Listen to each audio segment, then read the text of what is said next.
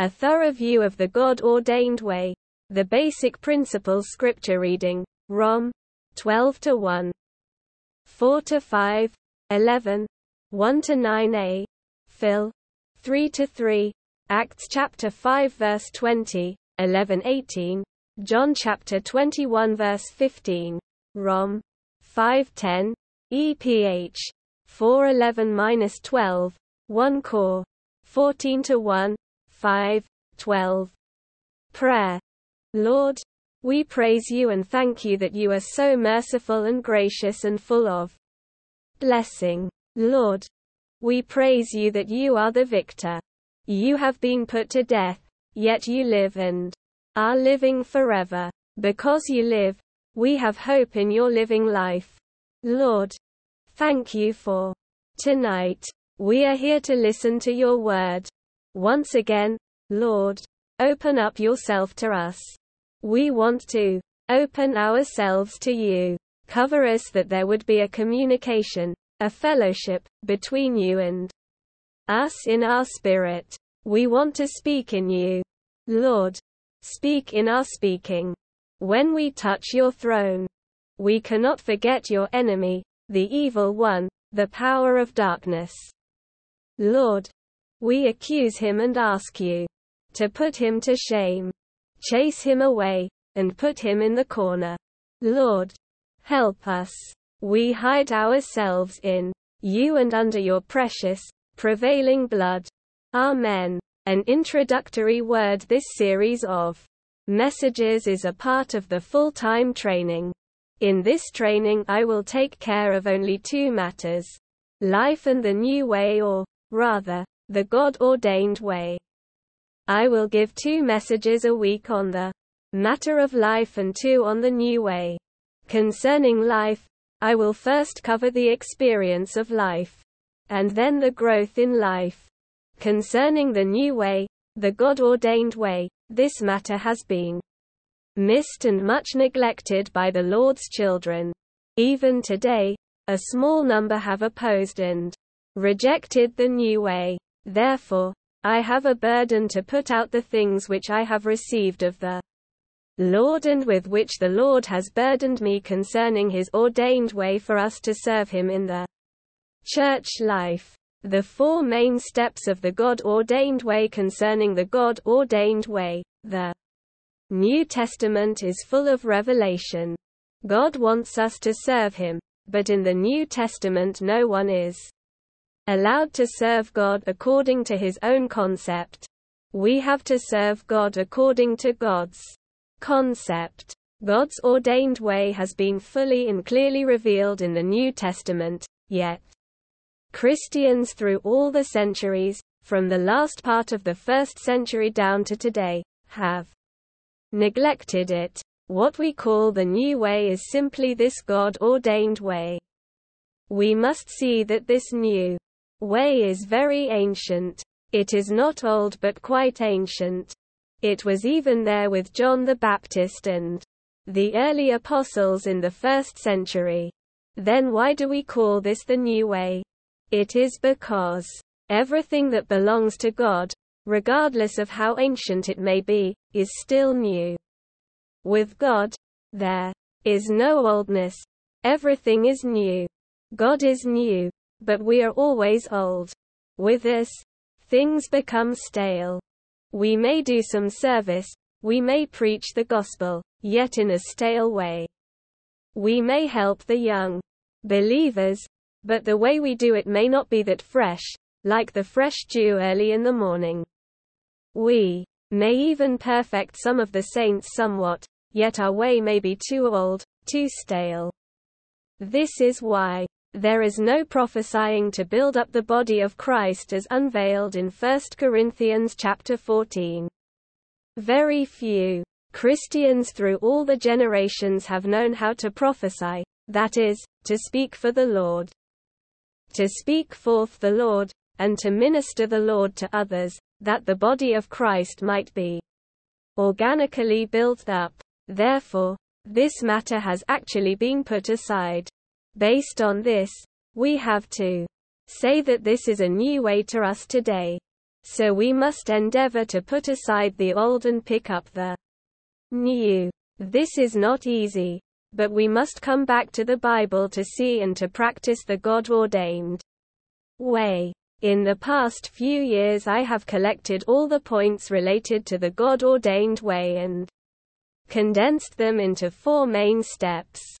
As the priests of the gospel preaching the gospel by visiting people where they are first, we are the priests of the New Testament gospel. Therefore, we must act, behave, live, and move as priests of the gospel. All of us have to visit people where they are to get them saved, to bring them to Christ. Although many have been preaching the gospel, most of the preaching of the gospel today is not scriptural. Although some preach things that are according to the scriptures, the way they preach is not scriptural. They do not preach the gospel of the New Testament according to God's ordained way. We have to realize first that we are the New Testament priests of the gospel. We all know that the main work a priest does is to offer sacrifices to God. We must do the work of the gospel as a priest to produce some sacrifices for God. From my youth as a Christian, I learned that we Christians are priests of God, but I did not know what sacrifices we should offer. I was taught that we should offer our praises and thanks to God as sacrifices. I also learned that we should give material things to God, His children, His church, His servants, and so forth as sacrifices. But these are too minor. The major sacrifices we should offer to God are the sinners saved by the gospel through our preaching. In Romans chapter 15 Paul says that he was a minister of Christ Jesus to the Gentiles, a laboring priest of the gospel of God, in order that the offering of the Gentiles might be acceptable. Verses 16. Paul offered the Gentile believers saved through his preaching as a sacrifice to God. We all must have this kind of concept. How many people have you brought to Christ since you have been saved? As one of God's priests. Could you not bring one person to the Lord in one year, 365 days? This is logical and fair. If not, suppose you were the Lord. What would you say? I believe that you would fire such a priest. Some have criticized door knocking, saying, I went out for two months and did not gain anyone. Then I would answer, what about the other 10 months? Does a mother bring forth a child every day? God's natural law regulates. A child should be in its mother's womb for nine months. If a mother wants a second child, it is not so easy, because nine months of one year are gone. She has only three months left, so she has to borrow from the next year. This is God's regulation. Once a mother has conceived, she learns the lesson of patience. Day after day for 270 days. If we preach the gospel like such a patient mother, in at least nine months we could bring one to the Lord. You may think this would be small, but actually it is not small. Suppose each one of us will get one yearly. Surely the church will be doubled within one year. God's way seems too slow, yet it goes very fast. God created only one man, Adam. But today there are billions of Adams on this earth. It is very slow yet the most prevailing. I recently studied some statistics.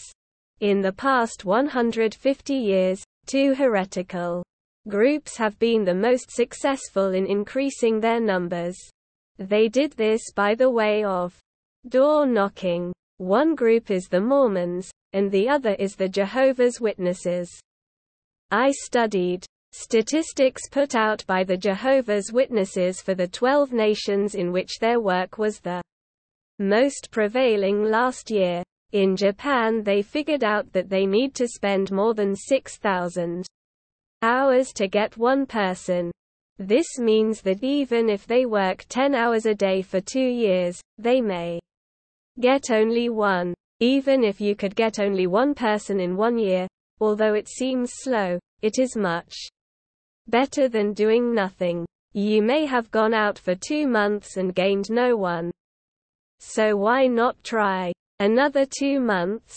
Why not try the third two months, the fourth two months, and the fifth two months? If you could not gain one this year, try the next year. Our problem is, first, we do not realize that we are priests of the gospel, and second, we do not persevere in our practice. Some may say, Peter spoke once on the day of Pentecost, and 3,000 were saved. Then a few days later 5,000 were added. There is such a history in the Bible, but today who can say, I speak, and I gain 3,000? That is not God's ordained way. God did not say that if a woman would be faithful and believe in him, one day he would suddenly give her 3,000 children. I believe that Adam brought forth many children, but I do not believe that he brought forth one dozen a year. Some have said that we should bear fruit every month like the tree of life in the New Jerusalem. To talk this way is one thing, but to practice it is another. I would not count on that way. It would be good if each of us would gain one person within three years. If every member in the church could bring one person to the Lord and into the church life within three years, the church would increase by one third each year. But how many among us even do this? Our way to preach the gospel is too old and stale. I still remember D.L. Moody's story. He once vowed that he would not go to sleep without speaking the gospel to at least one person each day.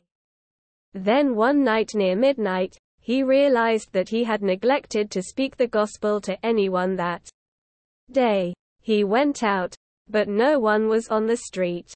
He could find only a policeman, so he went to him and tried to get him to believe in Jesus.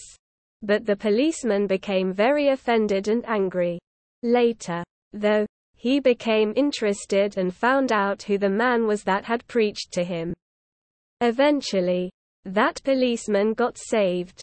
If you would have this kind of patience, this kind of spirit, surely Within three years you would gain one. If you would have D.L. Moody's spirit, even within three months you would gain one. It would be easy for you to gain four per year. Today most of us are not living in small villages but in big cities. These big cities are big fishing ponds. Sometimes I feel that the fish are just longing to be caught, but we do not act, we do not move. So we must pick up this new way. We are priests of the gospel. We must touch people. We must gain people. We must bring people to Christ. Every year we should bring forth one or two spiritual children that we may present him to the Lord as a present, an offering, a sacrifice. Since I saw and began to speak concerning the new way, there has been much opposition. But, thank the Lord, most of the churches and most of the saints in the recovery have accepted the new way. However, to accept the new way is one thing, to practice it is another. Because of this, I am burdened to urge all of you who are in this meeting and all the other saints who are in the recovery throughout the world to practice the new way. We all have to learn to practice the new way that the Lord may have a way to go on among us today for the carrying out of his New Testament economy in building up the body of Christ. In Luke 14 the Lord said, Go out into the roads and hedges and compel them to come in, so that my house may be filled. Verses 23. Have you ever compelled, forced, someone to believe in the Lord Jesus. Some people are too spiritual, saying, We cannot save people. Let the Lord do it. Do not force people. Do not compel people. Yet the Lord Jesus tells us to compel them to come in. It seems more spiritual to say, just wait. Let the Lord do it. But according to the Bible, this is wrong. There are too many things we can see in the New Testament that we do not practice. According to the New Testament, we first have to see that we are priests of the gospel and that we need to offer some sacrifices to God. Please do not say that you are only a sister, that you are old, that you are weak, that you are sick, or that you are not a professional preacher. The Lord Jesus would never let you take any of these excuses. Second, as a priest of the gospel, you must take action with patience. It is not so easy to get one person saved, and it is not easy to raise up one person. I have heard that some have brought many to the Lord, yet they were not able to bring one into the church life.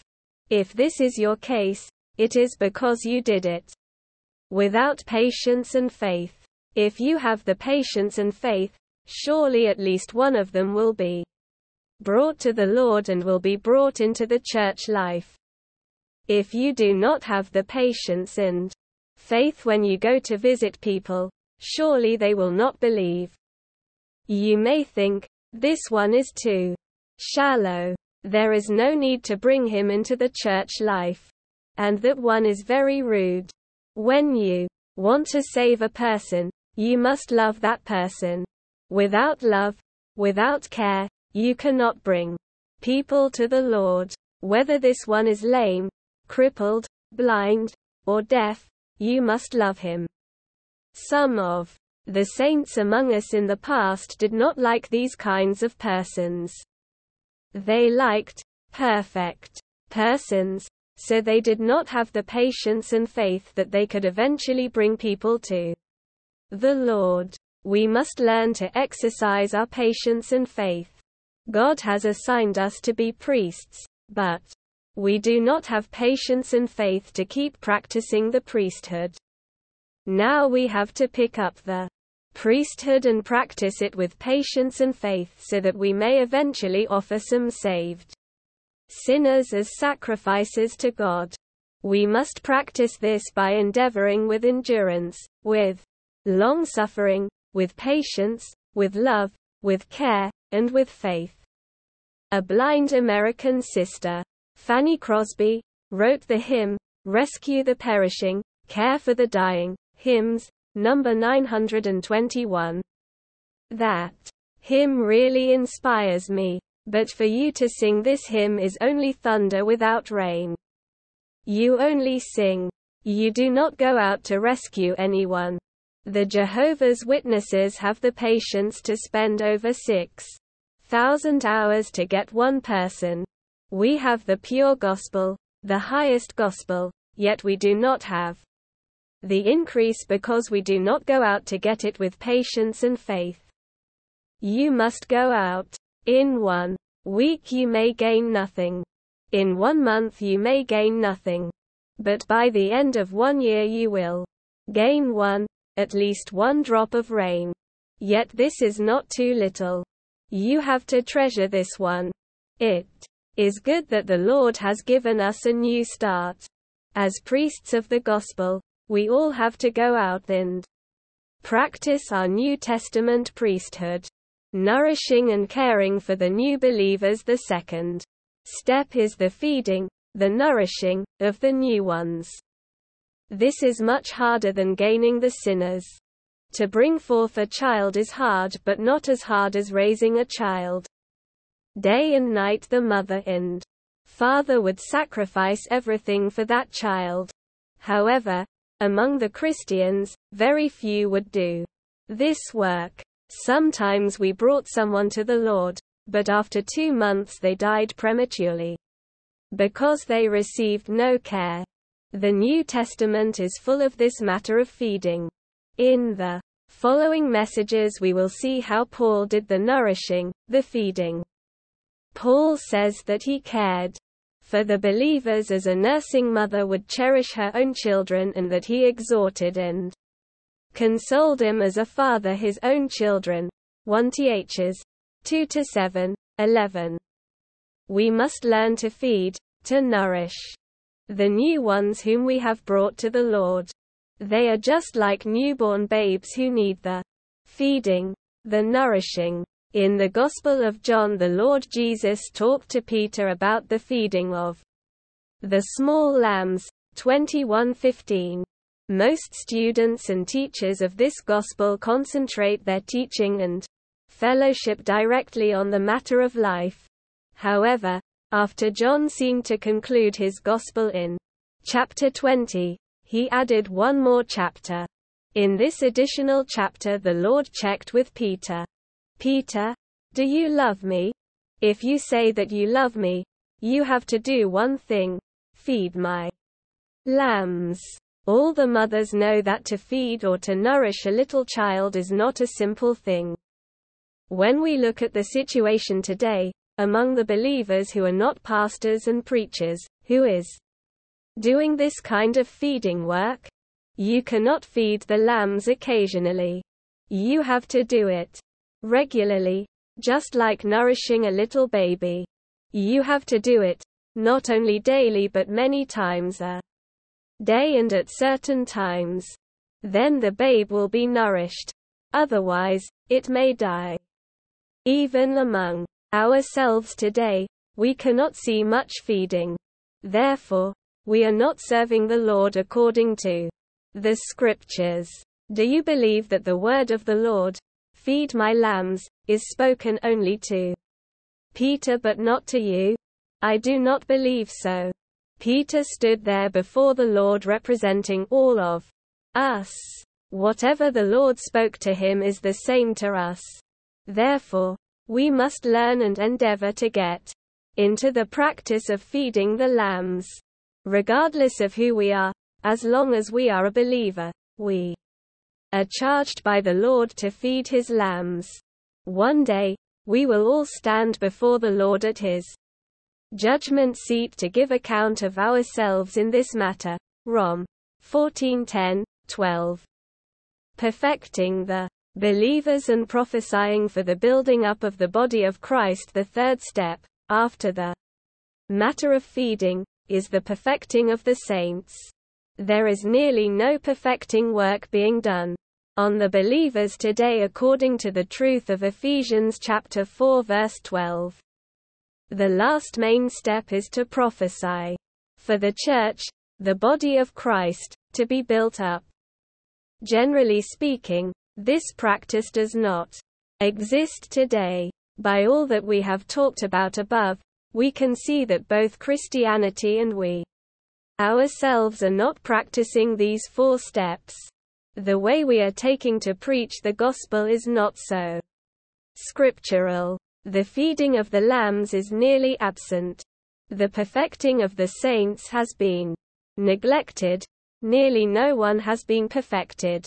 Strictly speaking, there is no such thing as the prophesying for the building up of the church, the body of Christ, as an organism. Most of the Christians are building up a congregation for a facade, a show. Where is the organic building of the organism of the triune God, the body of Christ? This organic building could be done only by all the saints endeavoring to prophesy, to speak for the Lord, in the church meetings. But today there is not such a thing. Four principles of our spiritual service Now we will fellowship some of the principles of the spiritual service that we should render to God. There are four principles that we all have to see. Our service must be in the body first. We must see that our service, our serving of God, must be as a member in the body. This is why Paul, after so much teaching in the first 11 chapters of Romans, brings the saints to the matter of the body in Romans chapter 12. He says, I exhort you therefore, brothers, through the compassions of God to present your bodies a living sacrifice. Verses 1. Based on this, he goes on to talk about the body service, VV 4 to 5. He says that we all are members of one body. Look at the members of your body. Not one is independent. Everyone, big or small, is moving, acting, functioning, in the body. Look at today's situation. Needless to say we cannot see the body. We cannot even see a proper group of Christians serving together. There are so many opinions, concepts, and different views. Who is wrong? And who is right? Eventually, everyone is not only wrong but also detached from the body. You may be very right, but you are right and detached. Your hand may be clean, but it is detached. It would be better to be dirty and remain in the body than to be clean and detached. Our service must be in our spirit and by the Holy Spirit. The second principle of our spiritual service is that we must serve in our spirit and by the Holy Spirit. Without these two spirits, our service is nothing. Paul says, God is my witness, whom I serve in my spirit in the gospel. 1 to 9. He also says that we are those who serve by the Spirit of God. Phil 3 to 3. We know this, but we do not practice it. Being filled with the Spirit and having the outpouring of the Spirit do not depend upon our feeling. They depend on how much we are willing to take Christ's cross. The cross must come. Then, Pentecost follows. We must take Christ's death. Then the Spirit will follow the crucified Christ. This is where our power is. We must also learn not to serve by our natural ability or skill. We must learn how to look unto the Lord, how to trust in Him, and how to receive His death and put His death into our daily experience. We must also have the proper, adequate prayer. Then we will be people full of the Spirit. The Spirit will fill us within and clothe us without.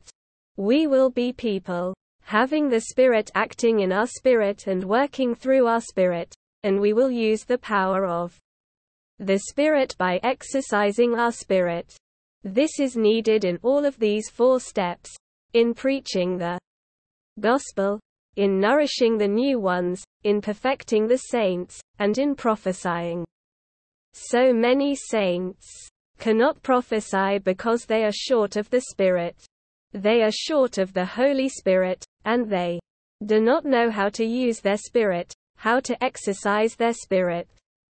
If they would practice to exercise their spirit to touch the Holy Spirit, eventually it would be easy for them to Prophesy. Our service must be by life. Another principle is that our service must be by life, not by ability or gifts. We must learn how to minister life to others.